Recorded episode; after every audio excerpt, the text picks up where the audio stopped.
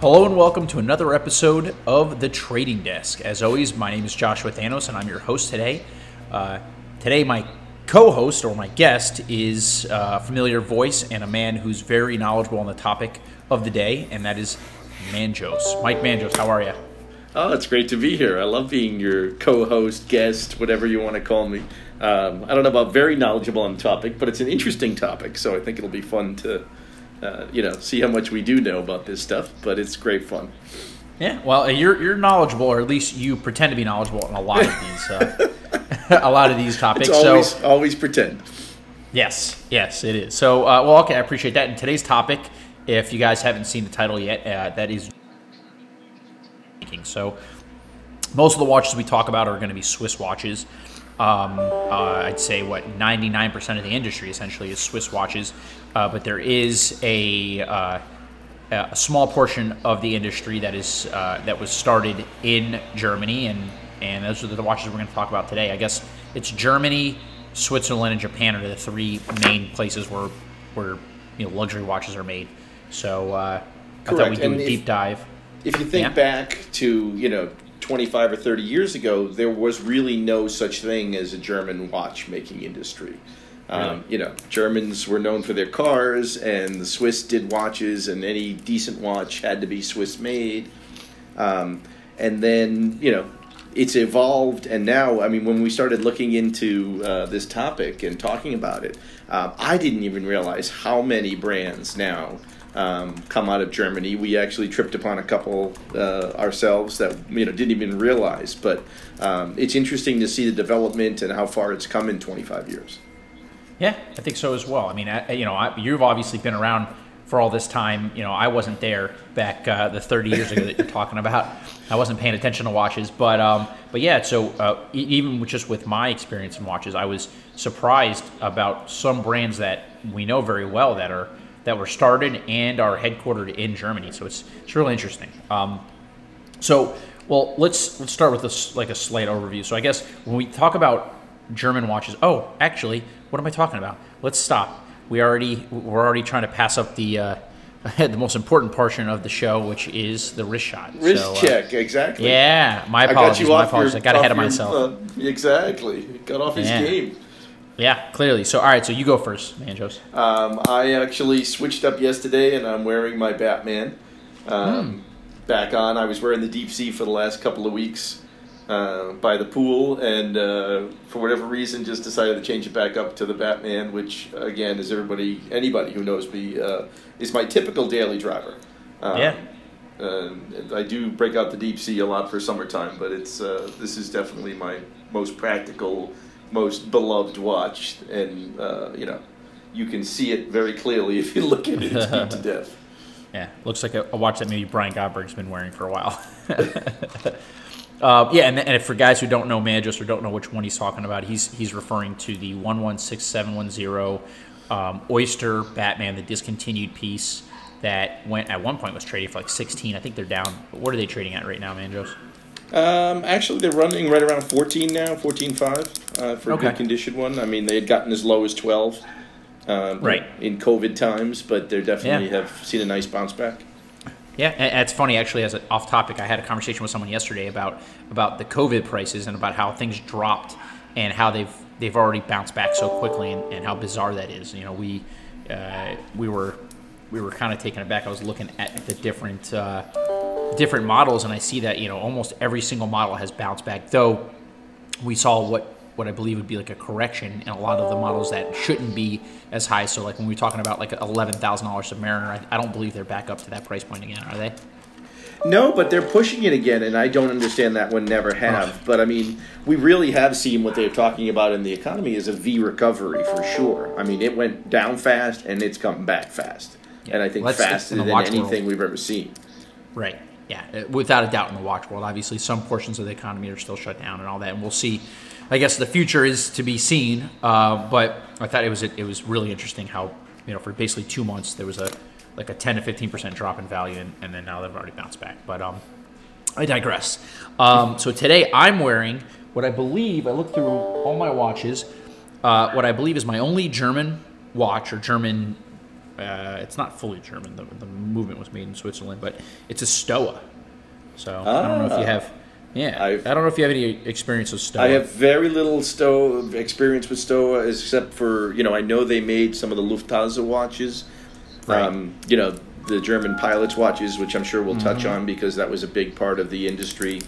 Um, you know, obviously on the wrong side for us, but uh, you know, pilots' Yes. watches were a lot of these companies survived uh, during the war, um, and are collectible to some extent today. I mean, I've had uh, you know a few of those watches uh, on the pilot side, which are really cool, big, um, and I know Stowa was one of those that made that kind of stuff. Yeah, uh, yeah. Stowa is a uh, it's an interesting brand. Um, a little bit on the lower end, so we don't really trade in in Stowa uh, at Watchbox, but uh, they are you know pretty tradable. There's there's plenty of buyers out there for Stowa. You can see them on eBay and Chrono 24 and places like that.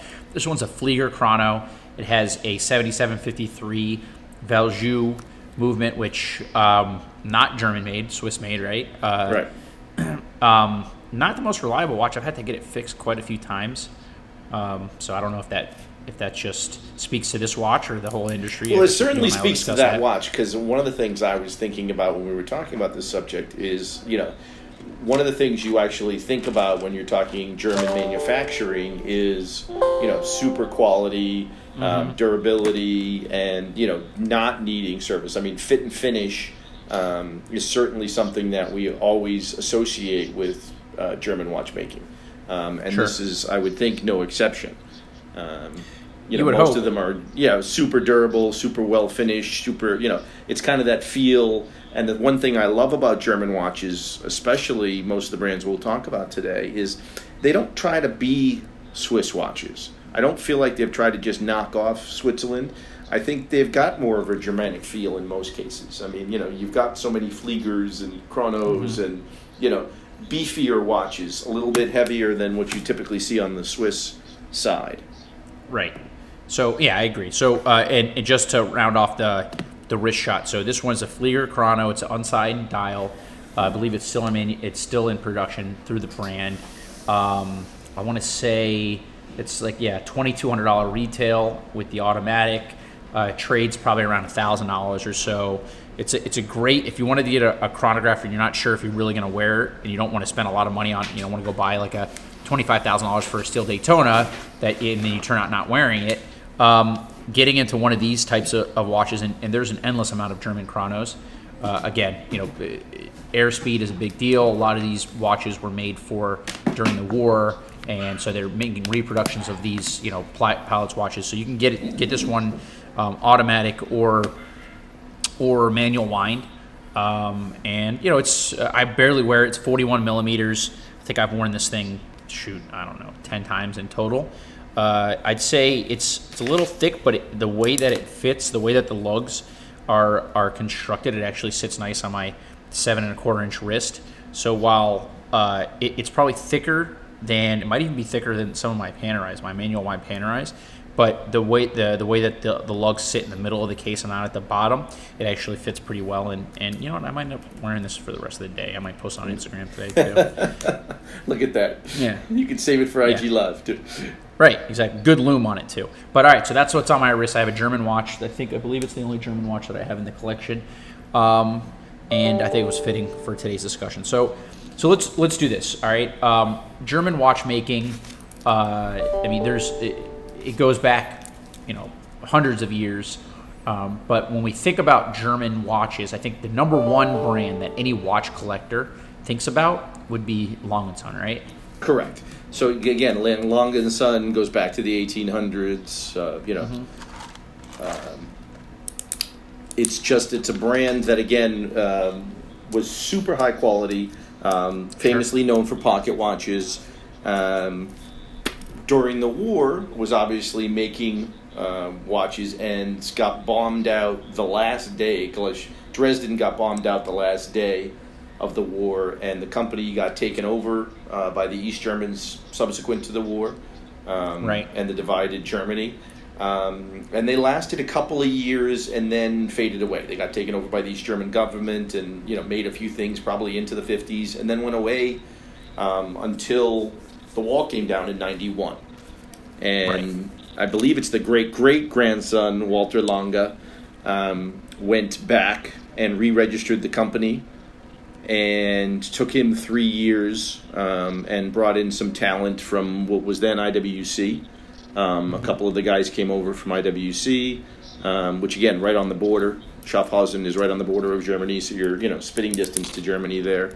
Um, Right. And they started. Took them three years to develop these watches, and the watches that they developed were very cutting edge. Um, and when I say cutting edge, in a very German way, I mean very practical, very well built, incredible amount of handwork, um, but very different than anything that was being made at the time. Um, you know, the Lange One, obviously, they were very creative with their naming. Uh, the first watch we make, oh, Lange One, very good, good job, guys. You know, Germans do not famous for their sense of humor or you know creativity, but you want to Right. build something quality, you talk to a German. So I mean, you know, that's certainly what they did. Um, but it was an eccentric design for its time. You know, an off-center dial was not something that was popular. The big date was completely innovative at the time, and really change the industry. If you think about how many brands today have a big date, um, you know, it's such a common thing and a practical thing. So they they took these very simple concepts. You know, manual wind, easily read um, you know, a beefier case, so fairly durable, um, but never really went into sports watches until recently. Um, Right. And, And just that's even debatable. that's honestly, debatable, exactly, steel. exactly. But they really did these watches that were very different than anything that was coming out of Germany. I mean, out of Switzerland, but with a super high quality standard. Um, and Right. the concept of you know assembling a watch twice, um, because any fool can get lucky once. Uh, but, but no, this was the concept, and I mean, I've had the the luxury of being able to go there four times. I mean, it's the it's the most I've been to any manufacturer, um, and it is just an amazing place because the pride they take. Um, it's it's cultural. Um, they're very different than the Swiss that I found. Um, you know, it's it's very much East Germany.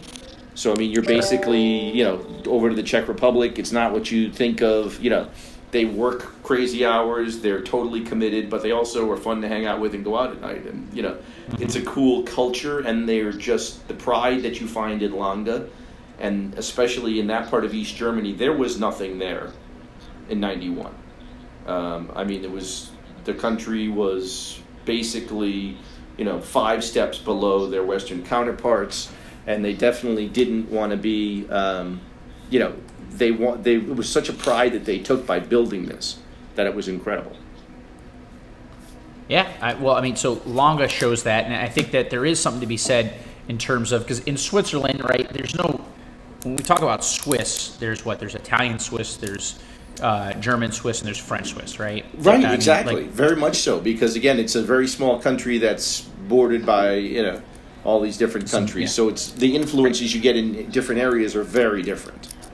Right. So Geneva, where most of the watch brands are based, are headquartered out of, and and you know where they uh, where they they manufacture out of, that's Swiss. Uh, that's French Swiss. French Swiss, right. You're getting right. You're getting a very different. So like for example, even a guy like FP Journe, right, which Long and FP Journe are, are for some reason are, are kind of paired in terms of the same breath, which is funny because eh, I mean one's independent, one's not.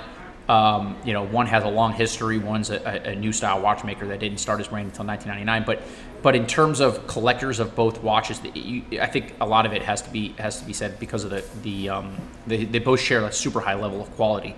But you couldn't get more different watches, right? No, Um, very different watches, and I think that has to do with the culture and the people making them. I mean, um, and that's kind of the, one of the awesome things I love about German watches is you can feel where they come from. There's a passion they have. There's a way of doing things. I mean, obviously, you know, Germans are famous for being stubborn, and you know Sure. they are not flexible. and that's kind of cool when you're building something. I mean, we are going to do it a certain way, and it's not always if you went in and logically understood what they were doing. You know, some of it doesn't make sense.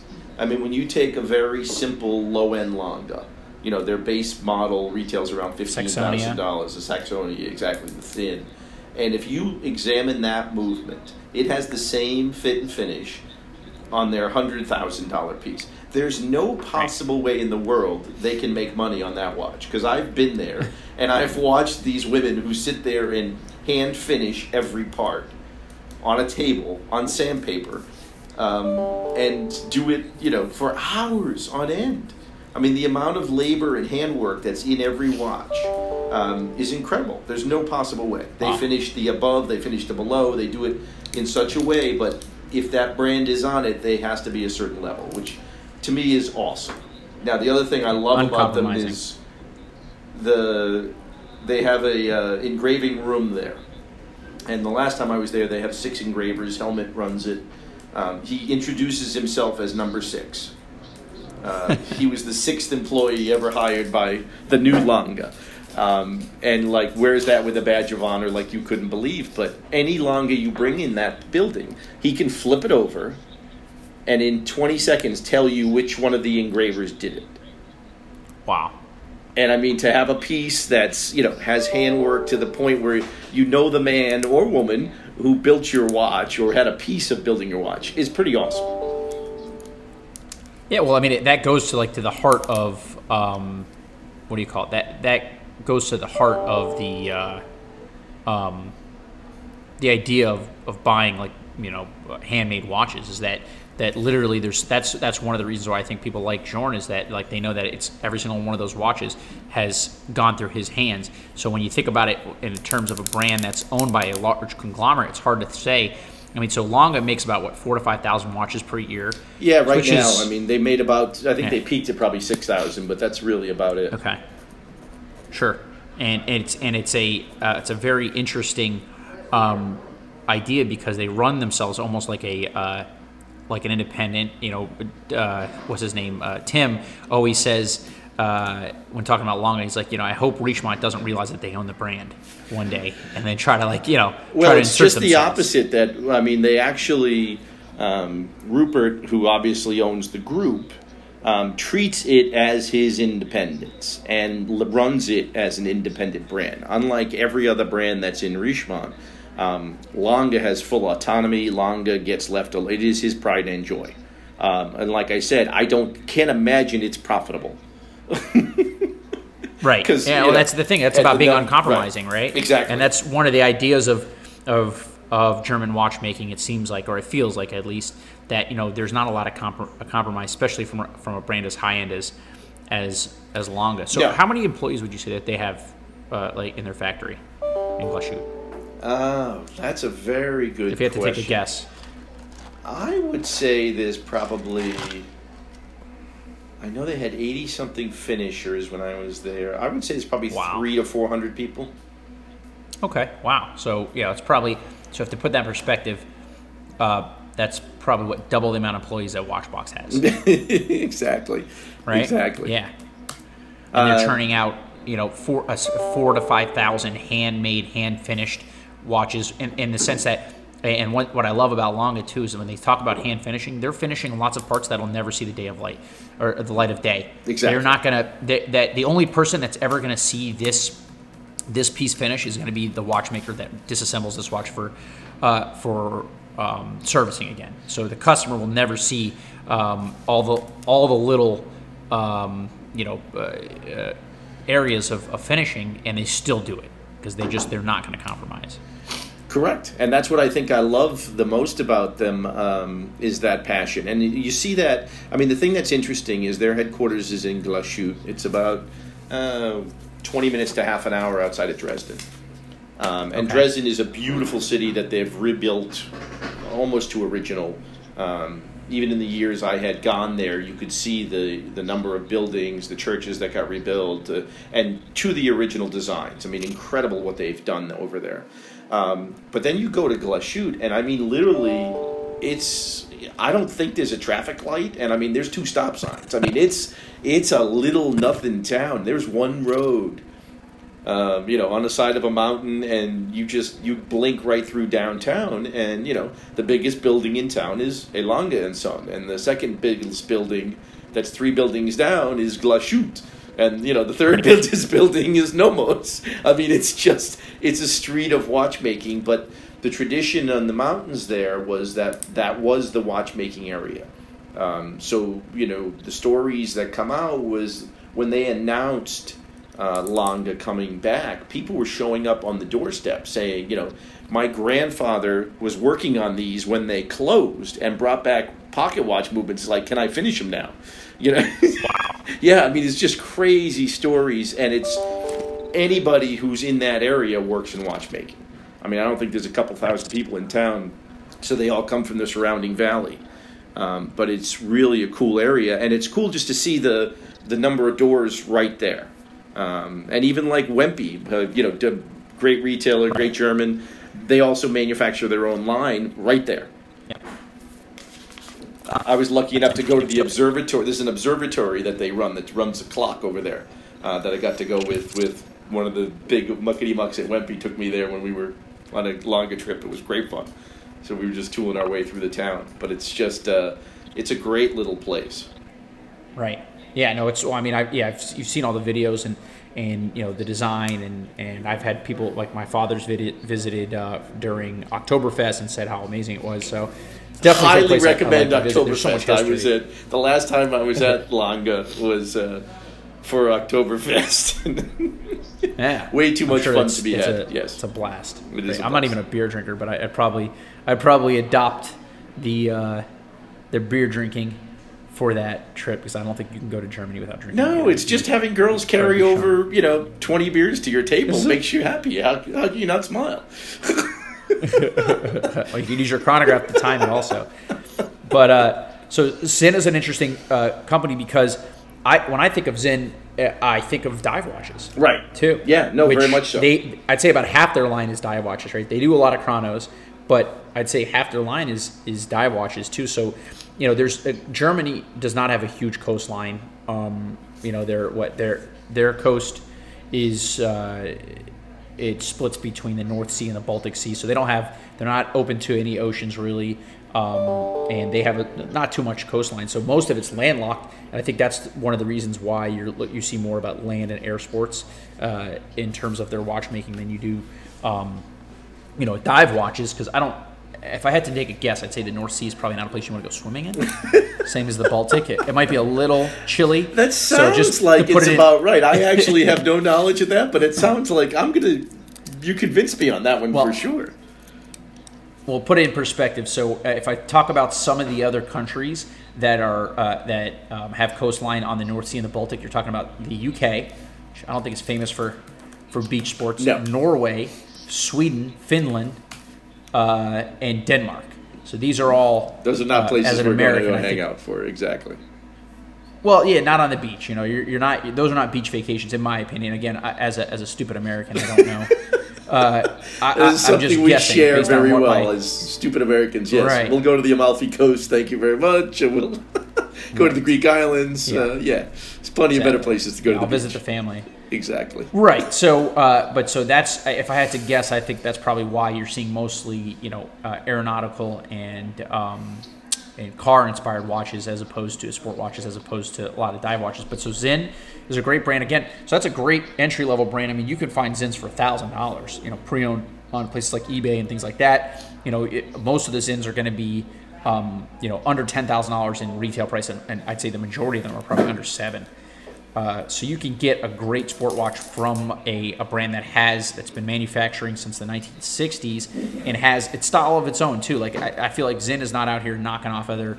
They're not. They're not. They're not making a Submariner. Uh, no. When they make their um, their dive watches, right? It's all. They're very much themselves, and I think it. Uh, Sinn, for for the most part, shares a lot of what we talked about: minimalist dial designs and angular cases. Absolutely. The other one I think of on the lower end, which I think is has some nice stuff and reason to live, is the Tutimas. It's another yep, Glashütte right. brand. Tutema, Tutima. I don't know how you're even supposed to say it, but I don't know. Um, I don't either. Again, they're classics, um, beautiful pieces. You know, nice price point, um, and again, specialize in those chronographs or automatics. Great DNA you know, everything's a Flieger this and a pilot's chronos, you know, from the 40s. No, it's cool stuff. I mean, that's really the history. And again, I think dollar for dollar, they're great values. Uh, you don't see a lot of them come Oh, to yeah. the states. I mean, I think most of that you know stays in Europe, um, which for many Oh, no, no, years was. Lange's issue. I mean, Lange's you know distribution was ninety percent German for the longest time. Because again, Germans are super proud, and Wow. anybody wanted the German watch. Um, that's where they kind of started their thing. They were very. Then they kind of creeped into the U.S. Um, when I started trying to go after Long as a dealer, um, there was only two dealers in the U.S. and they were both in New York City. You know, it was Wempe and Cellini. Um, Huh, that was their whole distribution in the in North America, and you know, it took me almost three years of writing letters to to get in the door. Um, and then eventually, we were one of the biggest Lange dealers in the states because I had two doors, and you know, it was growing quickly, and you know, the high end pieces we were very good at selling, and that was kind of the fun of it. Um, but again, it was Sure. especially early on, um, and you know, my thing was always uh, you sold Lange to your Patek guys. So you know, the guy who had four or five Pateks back in the you know late '90s, early 2000s, you know, it was very difficult to get a 5970. You know, some of the pieces that were special and the 5004s were application pieces. You could wait two years. You know, Patek was on fire. Um, so you know, I couldn't deliver you this hundred thousand dollar Patek, but there was some amazing seventy or eighty thousand dollars Langes that if you put side by side, fit and finish was there, and that's really how they got a foothold. Was you know shortages in Patek in the U.S. Uh, kind of opened up the door for Lange, and I think Lange did spectacularly well next to Patek, and you know, one of the things we always talk about is how Vacheron never, you know, or hasn't been hot in the U.S. in a long time. And I think part of the problem Right. is, you know, Pat, Vacheron always kept going to Patek dealers, and when it was side by side to Patek, it didn't sell well because it felt the same.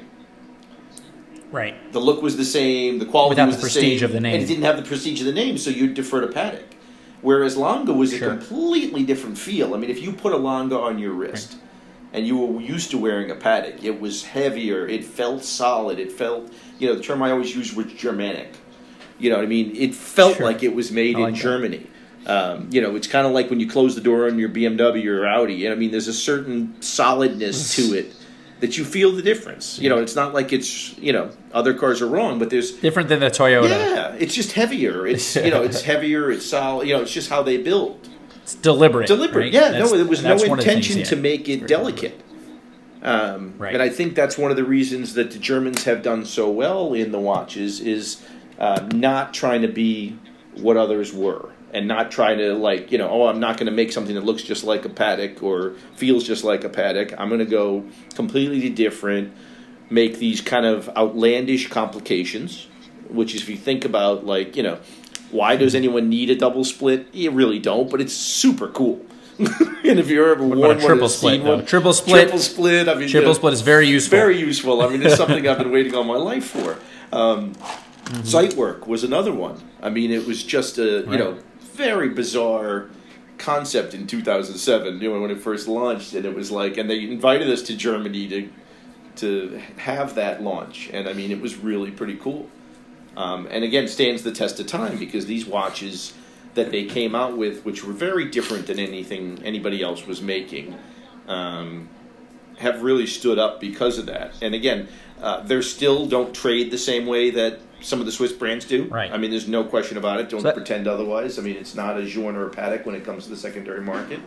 Um, Well, that's what I, that's a question I wanted I want to talk to you about and explore that a little bit. And, and uh, you know, question is why do you think that is? You know, you- you're getting they make far less watches than Patek. Right? oh my God! I mean, they make if we had to- maybe a tenth, 10 times less? at least ten times Right. less, if not fifteen times less. I mean, and Rolex. I mean, let's not. I mean, there's no comparison, right? Uh, Rolex is a factory, and and you know, uh, uh, uh, Lange is a workshop essentially, right? So, um, and why do you think? And, and I, if I think about any German brands, I don't think of a brand that that holds value. Even even Seiko and Grand Seiko has such a following that there's some models of of both Seikos and Grand Seikos that sell at or above retail pre-owned. So they have some value there. And, and and well, I guess the one that comes to mind now when I'm when I'm addressing this is I wonder because I haven't seen it personally trade, is the, the new steel watch from Lange. Maybe that one. Yeah, will have maybe, but I mean, if you think deep, um, the lumens basically trade at or above retail. okay, Um, all right, fair enough. Fair enough. right so that. those are the very limited pieces. You know, all limited editions, all special runs. Um, some of the Hondas Works, So- you know, um, also do there. So they're getting there slowly. I think the reason is um, one, they've never done a great job with marketing. Um, Right. Again, they don't really understand it. They don't really, you know, they're just thinking the internet's gonna might actually hold. Uh, you know, they never really had a social campaign. I mean, you just don't Sure. see any of that stuff that tends to brand build these days. Uh, I mean, if anybody could figure out the secret sauce that Rolex has, man, you know, you'd be a millionaire. But they've just done an amazing job creating that brand. Um, and Patek has done a great job, but even some of the Pateks have seen, you know, softening in certain areas. Um, I think Right. Lange could take off, but again, think about this also. I mean, it's a very young brand in the scheme of things. I mean, it's 25 years old. Now, Journe, you will Right. argue, is the same kind of thing. Uh, Well, Journe's probably about 10 years younger, right? He started roughly in 2000, whereas Roughly in 2000. started up again in 1990. Yeah, I mean, so it's probably somewhere. You know, again, whenever you decide the the start was for Journe, it was eight or ten years right difference. Um, after, right? But I mean, you know, they're certainly a very well known brand at this point, and I think Sure. more and more well known. Um, but they were also coming from a place that you know wasn't known for watches. So I mean, I, I kind of equate it to you know when I was a kid. Um, and again, yes, I, I like to tell you I'm old because I am. But um, when I was a kid, it was you know Datsun, you know, was like the the new thing, and nobody was really sure they wanted a Japanese car. Right. If you think about it, you know, and you know, we changed it to Nissan, and suddenly nobody looks down on a Japanese car anymore. But for the first number of years, I think the German thing was looked down upon by a lot of, you know, oh, it's not Swiss, it doesn't have a Geneva seal. You know, these kind of things were still out there now. I think we're long past that point, but I think it certainly slowed them down a little bit to get serious credibility with collectors. And I don't think they've done a nice job managing the secondary market. Um, you know, people forget that the biggest buyer of Pateks in auction was Patek for decades. Yeah. And decades they bought their own pieces back. And it was genius. I mean, they spent millions upon millions upon millions and made millions upon millions upon millions by doing that. Right. But suddenly, every auction that came up with a rare Patek brought a big number. Yeah, because well, you're fighting against Patek to get Correct. that, and then now, yeah. So they they created demand. I mean, some people want to call it artificial or whatnot, but they did create demand, and, and I think that a lot of people, well, that's what spurred this. What you're seeing now, I feel like, in terms of the demand for Rolex, is the is the uh, auction result for the Paul Newman, right? That's kind of where all this started in 2017. Yeah, I mean, I, think already- I think you're it was a absolutely right. here I think there. that took us to a new level, without a doubt, and that's a great point that I forget sometimes. Was that you know everybody thought Daytonas were cool, but nobody thought they were seventeen million dollars cool. Uh, Right. I still don't. nobody does, but No, except the guy who bought that, which may or may not Maybe be not Rolex. anymore, you know? but- they, they could they could be the genius. Could be the genius. But though, I mean, well, from what I know about Rolex, I don't think they really care. I don't think that they're kind of uncomfortable about how uh, how in demand a lot of their watches are. They would have been they would have been very happy to be able to, you know, just sell everything they have without like you know multiple year waiting lists for everything. Yeah, it's not Um, something they want to do without a doubt, and I think I think it's an interesting concept, and it's a wait and see kind of thing. I mean, I'm a I'm very bullish on the German brands, especially Lange. Obviously, I mean, you know, anybody Yep. knows me knows that's probably my favorite brand, um, and it's probably Right. just because of knowing the people and the passion. Um, you know, there's something cool about being there and getting that feel. Um, I was lucky enough to take two client trips there as well. Um, and anybody who goes there comes back and it was just like, I have to have one. Um, and God willing, buying it pre owned because it's a great value. Um, Right. but I think that's the other thing is, you know, there's an advantage to the secondary market not being strong is you can get in at a reasonable place um, and you protect your downside. I mean, you know, if you're paying So, all I mean- the money on something, then you know you want to sell it down the road. It's going to take a few years to come back. Yeah, I, I agree totally. And I well, I say I think so. My view on why the brand doesn't is not uh, it doesn't have as much demand, um, you know, to outweigh their supply is for a couple things. Number one, the pricing that they have. Their watches are probably over engineered, which is creates a great value. But like you said, you know, there's Saxonias that they don't make money on. I don't think that Journe or Patek makes a watch that they sell that they don't make money on right? That's I think that you know they're business, uh, even Rolex, right? There's no watches that, that any of these brands make that they don't actually make money on, you know, at, at, at whatever price point that they have it listed for.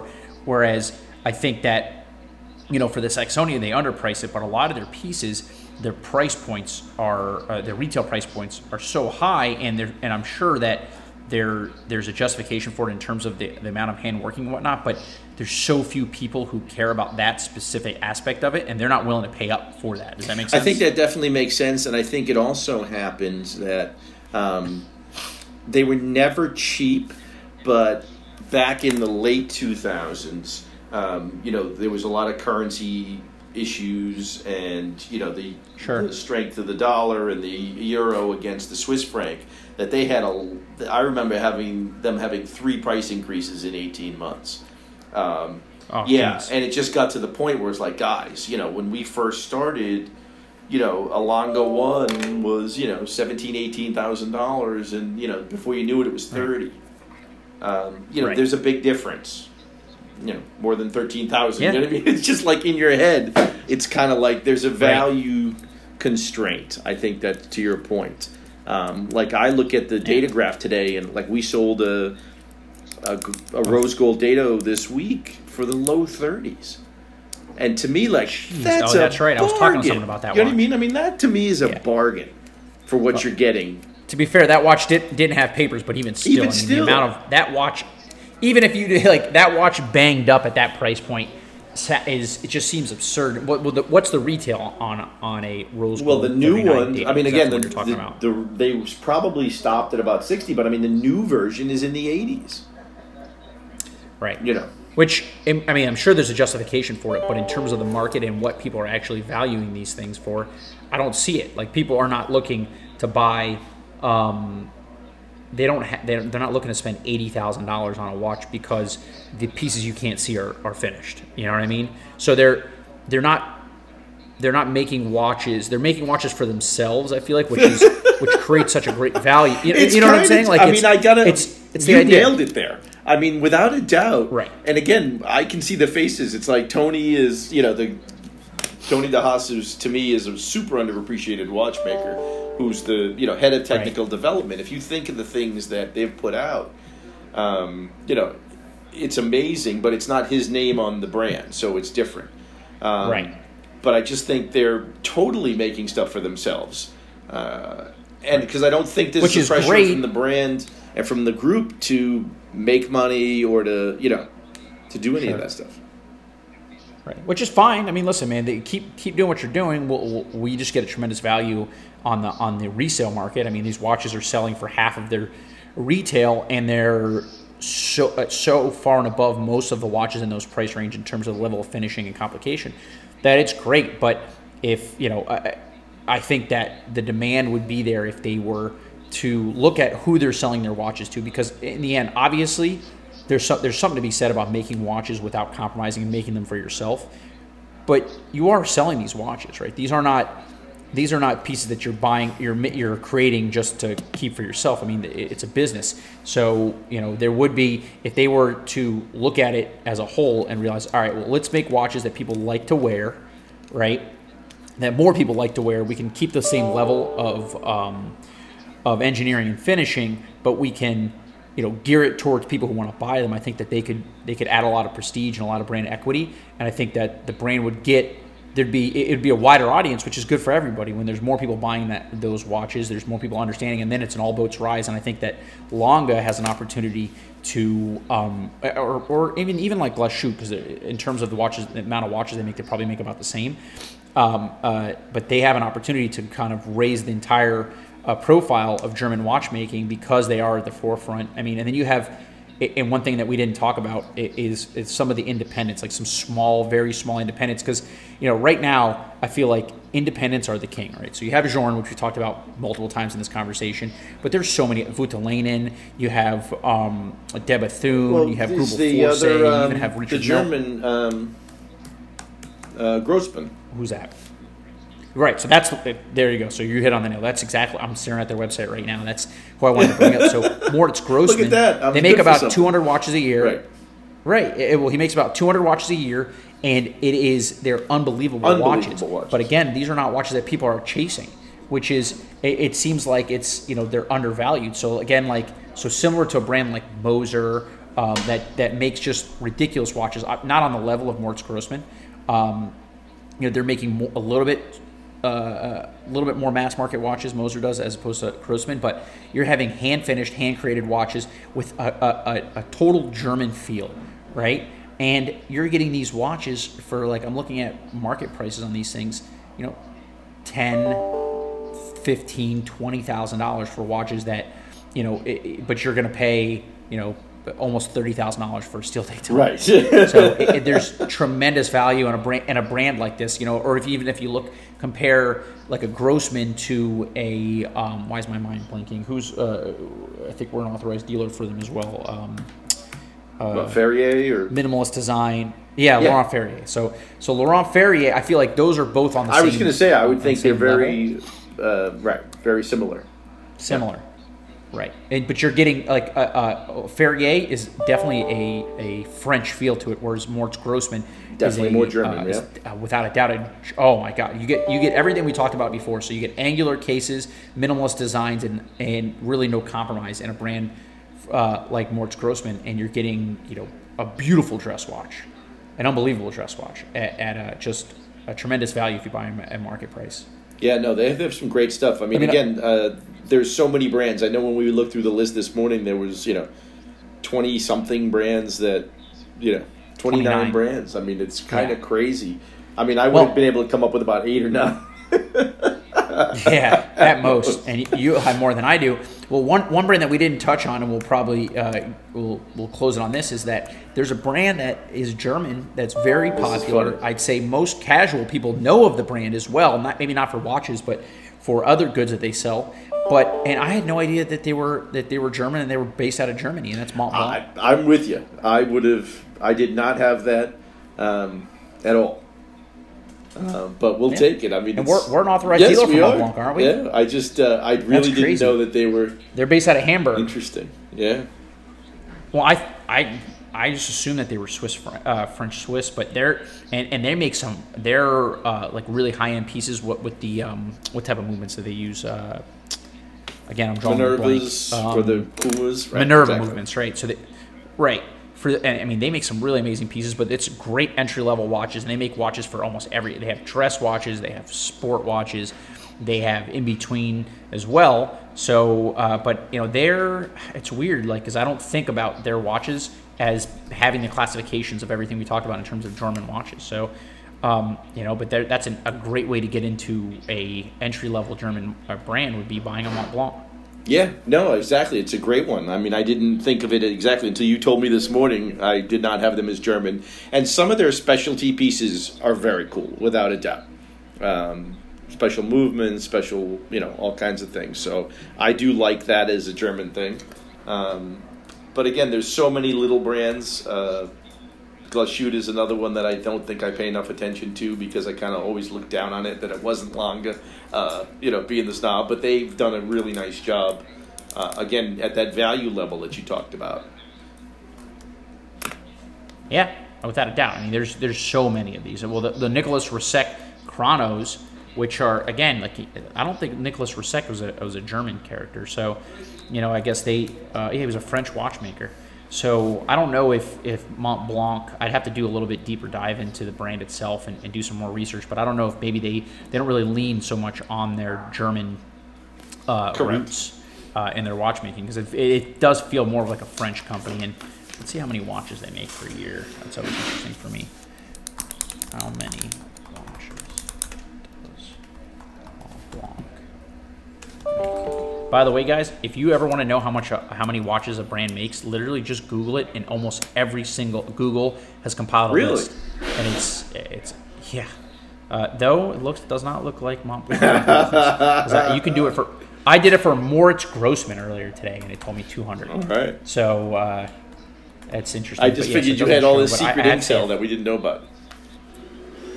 No, it's just a, just a Google search. That's it. Um, but uh, yeah, I guess I, if I had to guess, I'd say a few thousand watches a year is what Mont Blanc makes in terms of mechanical quartz. I don't know. They make a lot of. I mean, you could buy Mont Blanc watches at, at the mall. They're, they're loan pieces. Um, Are you are you degrading malls yeah, at so- this point in our lives? well, I mean, these days if you go to a mall, you're basically asking for Corona. So I'd say yes. I, I think I'm gonna. I think I'm gonna end up having a conversation similar to this with with our buddy Armand about uh, Japanese watches. Oh, I would there's- love to listen There's to more and more because I uh, have small brands exactly. that come up. I and- know very little on Yeah. the Japanese, and you know, um, one of the things Philippe Dufour, uh, when I got a chance to sit down with him, um, he was talking Yeah. about. He specifically talked about Lange, um, and specifically talked about um, some of the Japanese as to how their the fit and finish is just better than some of the stuff he sees coming out of Switzerland. And you know, that's a guy you got to listen to. without a doubt. I mean, the culture, the cultural uh, uh, similarities between the Germans and, and the Japanese and, and their history and whatnot, I think as and, and their commitment to excellence and almost everything they do, I think it makes them no brainer. And I think that you know, i- i- 20 years from now, um, Japanese watchmaking is going to be looked at the way maybe German or even Swiss is looked at now. So I think there's a lot. I mean, I've been going down the rabbit hole with with Seikos. I have I have a bunch of Seikos. I have some Grand Seikos. So I've been going kind of crazy with with uh, Japanese watchmaking. So um, I need to get a few more uh, a few more uh, German watches maybe, um, but uh, but Japanese will be the next time. Awesome. Well, this was great fun, man. I appreciate you having me back. Yeah. This was easier course. than I expected. Absolutely. It's always a pleasure. And, uh, well, I mean, listen, we're just talking watches, man, just like anybody else. So, luckily, you have some really cool stories to tell to fill all the silences that I leave. As my wife says, I can talk forever. So, Yep. All right, Awesome. man. Just we'll we'll go ahead and leave it at that, uh, guys. If you're if you're listening to my voice right now, make sure that you subscribe to our podcast on iTunes, on Spotify. Check out our YouTube channel, Watchbox Studios, along and Watchbox Reviews, which reviews is only Tim Mosso's content, and then Watchbox uh, Studios is basically everything else. Check us out on Instagram. I'm at Mr. Thanos, M R T H A N O S. Mike is what Mike underscore Manjos on on Instagram, so you can check out our, our feeds. You can reach out to us directly if you have any questions um, or want to talk about a watch. And uh, I guess we'll we'll see you next perfect. time. All right, man. Appreciate it. Stay safe, everyone. All right, adios. All right, bye bye.